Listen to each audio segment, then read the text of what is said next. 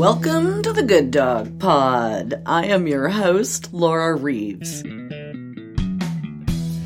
Here at the Good Dog Pod, we are all about supporting dog breeders and responsible dog ownership.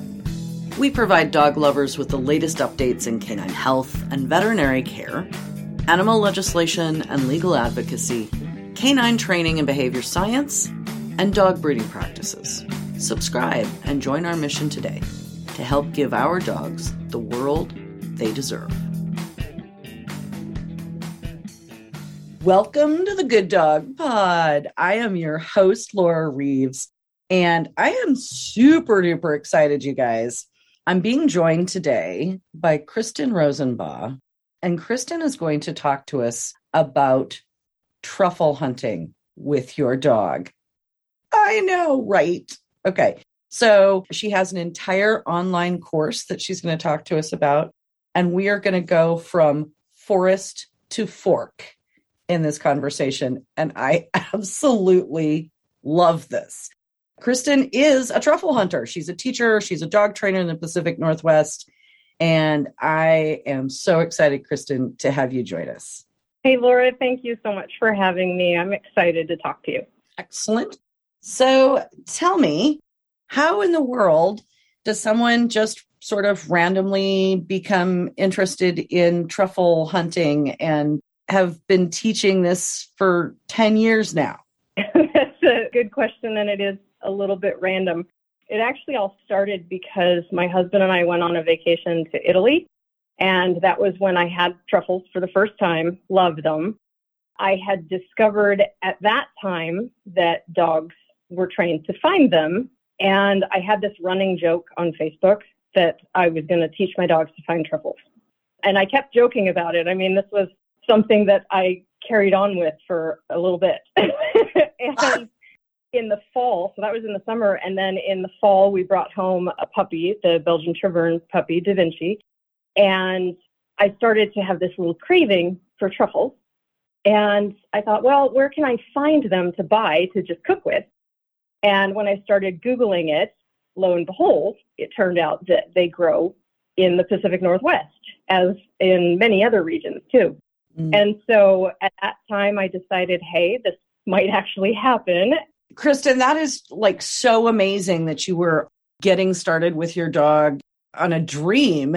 And I know that the people might be familiar with the breed that is sort of preferred traditionally in Italy to truffle hunt with, which is the Lagotto Romagnolo. And you tell me that many different breeds are used in different parts of the world. Yeah, absolutely. There really is no one breed for truffle hunting. Any dog can do it. And for me, I actually didn't even know about that breed when I started this whole adventure. But when I brought my Belgian Tervuren home, and I did a random Google search and discovered that they grow where I live. And so it started to really get real. And my joke became an actuality. I love that. yeah, it was pretty funny. And the breeder got a kick out of it too. So I started kind of doing my research, and about that exact same time, my border collie Callie had an agility injury. And so now it's fall and I have a three year old border collie who can't do agility and is on very restricted activity. I have a brand new puppy Belgian Tervuren and then also Cash, our Sheltie. None of them can do anything with each other and none of them have any activity to do. And I'm thinking, okay, now's the time. So not only are we doing back to school here at Good Dog Pod, fall is when you go truffle hunting. Yeah, fall is when we start here in the Pacific Northwest, and the seasons are different throughout the world. But here in the Pacific Northwest, I will start hunting in September and I will hunt up through usually May. Wow. There's a long, is there, uh, okay, I have so many questions, Kristin. so you're going to go hunting for truffles. Is this regulated in any level? It is regulated mostly down in Oregon. Those regulations haven't extended up here into Washington yet, but that's where you'll find the most restrictions on land use. Yes, Oregon has lots of land use requirements. How about throughout the country? I assume that truffle hunting is something you can do in other parts of the United States. Yeah, and it depends on the species. So, for example, here in the Pacific Northwest, we have what are called Oregon black truffles and Oregon white truffles. But don't let the name fool you. They grow all throughout the Pacific Northwest from BC all the way down to Northern California. So that's just the common name. So we have those two primary species here in the Pacific Northwest. But then if you go to other regions of the United States, you'll find what's called a pecan truffle. And you'll see those a bit more on the East Coast and a bit down in the South. And then if you go to other countries, you've got other species over there. So that's where you've got the Perigord truffle, which is the traditional black truffle that you find in the market. And then the Italian white, which is, in my opinion, the cream of the crop. And then there's also a summer truffle and a burgundy truffle. And then in addition to all of those that are growing wild, there are farms. And so down in California, there are some truffle farms. Australia is a big producer of truffles and they have some very big successful farms down there in Australia. and then there's farms and wild over in Europe. So before we get too much further down the truffle path, sorry, I couldn't pass that up. talk to us. Truffles are basically fungus that grow on tree roots. Am I getting this right? Kind of. Uh, people will commonly refer to them as underground mushrooms, but that's not entirely accurate. What the truffles are is they're the fruiting body of the mycelium, and the mycelium is the underground fungal network that connects between all of the tree roots. And so the mycelium itself is what produces the fruiting bodies, which can be mushrooms or truffles. But the mycelium is also the underground network by which trees communicate with each other. Okay, wait, the trees talk to each other. That's a whole nother podcast. I am not sure I can take that on. they do. They send chemical messages and they also exchange nutrients via this mycelial network. Okay. And I have heard sort of random mythology that says that truffles grow around oak trees. Is that accurate? Inaccurate? That is one of the trees that you will find truffles growing natively. Here in the Pacific Northwest, it's typically with a Doug fir, but I will say from experience, we have found them in many, many, many different habitats that are not necessarily what your textbook will tell you. Hmm. I've even found them out in the middle of a field that was many yards away from any trees. That is crazy. So, any dog, not just a fancy Lagotto or even a purebred dog, any dog can be trained to find truffles under the ground, correct? Yes, absolutely.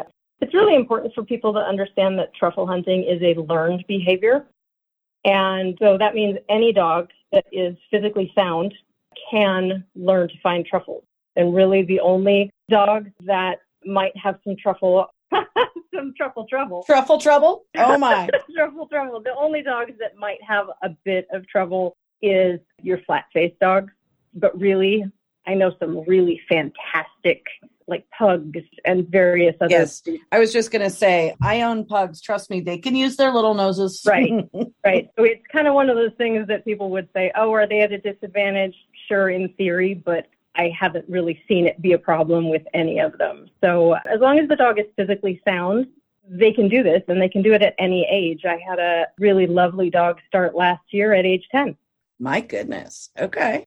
So, in our theory of back to school and things we can do with our dogs, all kinds of dogs, this is a really great option if you happen to live in an area where truffles grow.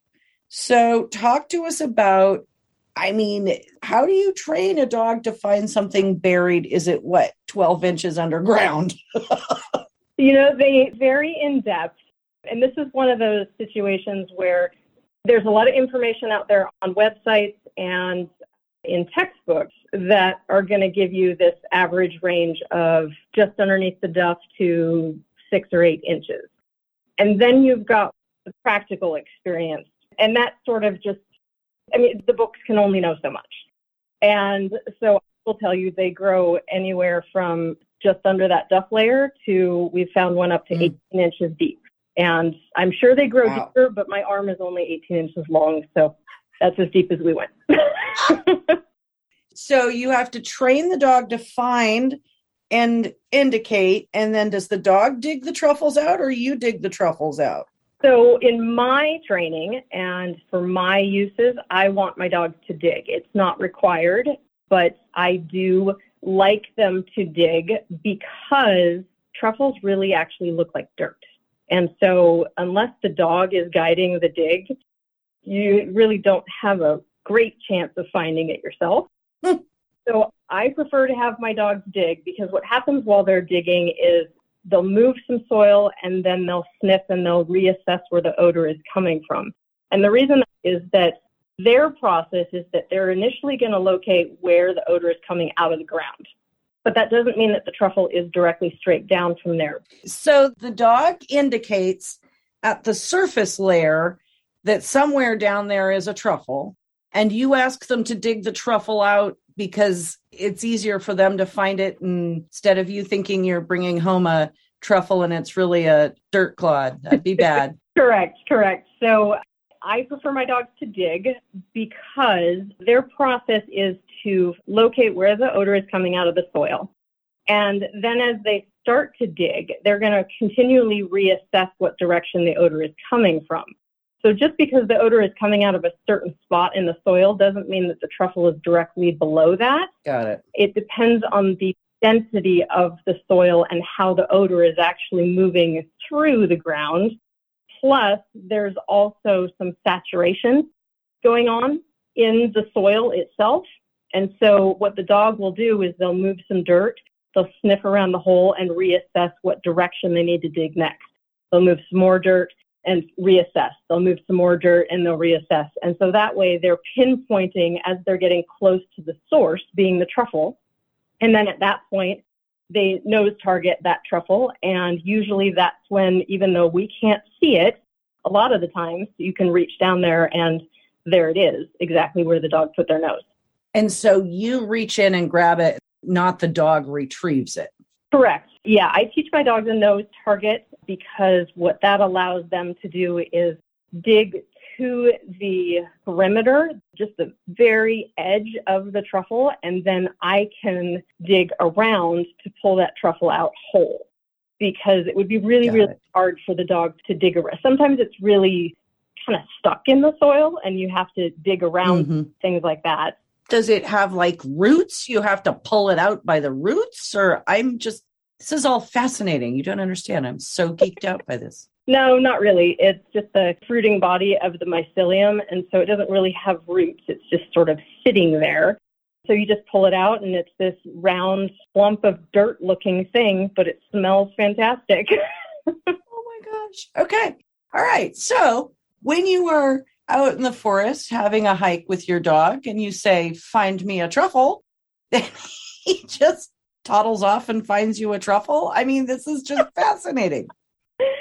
well, my theory is if we have done our job correctly, the dog is going to offer to find you any truffle in any environment that you are in.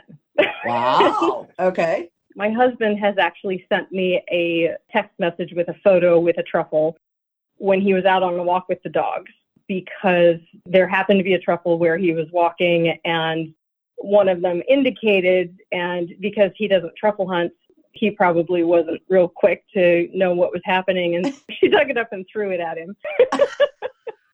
Like, yo, right. Callie in particular if i'm not fast enough she will dig it up and throw it at me. But the others just nose target and wait. Oh my gosh. There are people who will teach a dog to hunt only when they ask them to hunt and stop when they ask them to stop.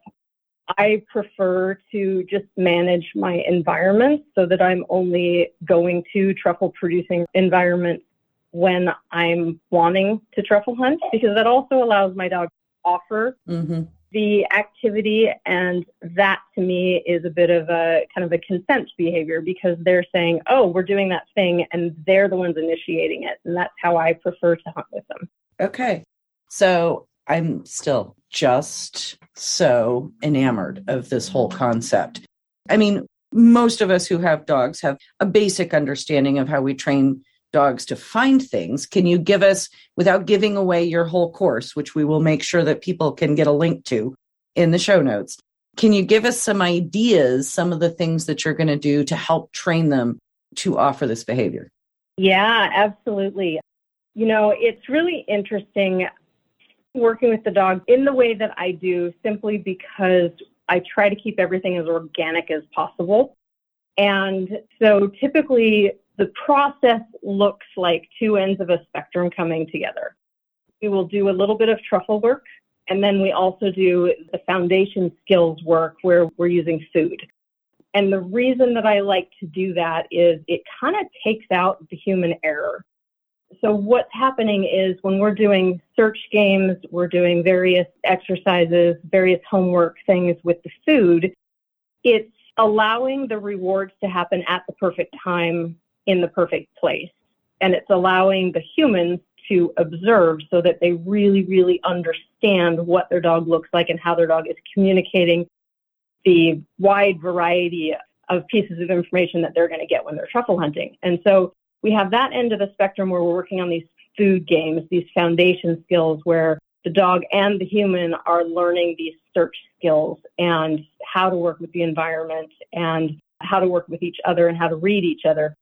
And then on the other end of the spectrum, we start with the truffles and we don't ask the dogs to search for them, but we actually back chain what we want with the truffles. And so at some point, those two things come together and then we start searching for truffles and progressing the game out into the field. Very, very, very cool. I love that. And I just got to ask you truffles, truffle oil, all this stuff, very gourmet, very expensive. Are you able, if you train your dog sufficiently well, um, can I go down and like make back my course fee in a minute because my dog found a truffle that I can sell for a million dollars? Or how is this working for me? Well, I'll be the first to tell you that here in the Pacific Northwest, our truffles do not have the market value that the European truffles do. Uh-huh. That said, people can, and many people do, make money with their truffle hunting.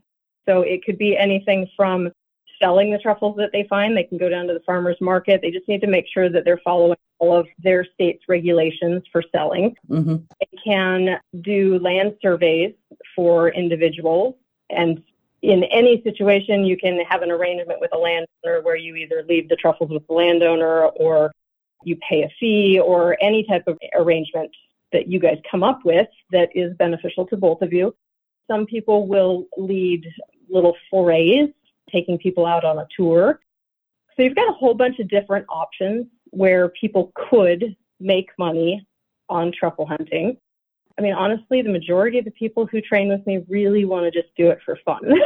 right, right. Because I want truffles for dinner tonight. Right. It's really, really, it, Laura, it is so amazing to come home, make dinner that you know your dog was responsible for. It is so cool. well, okay. Now, Kristin, you understand that I have hunting dogs. So, yeah, I totally get that.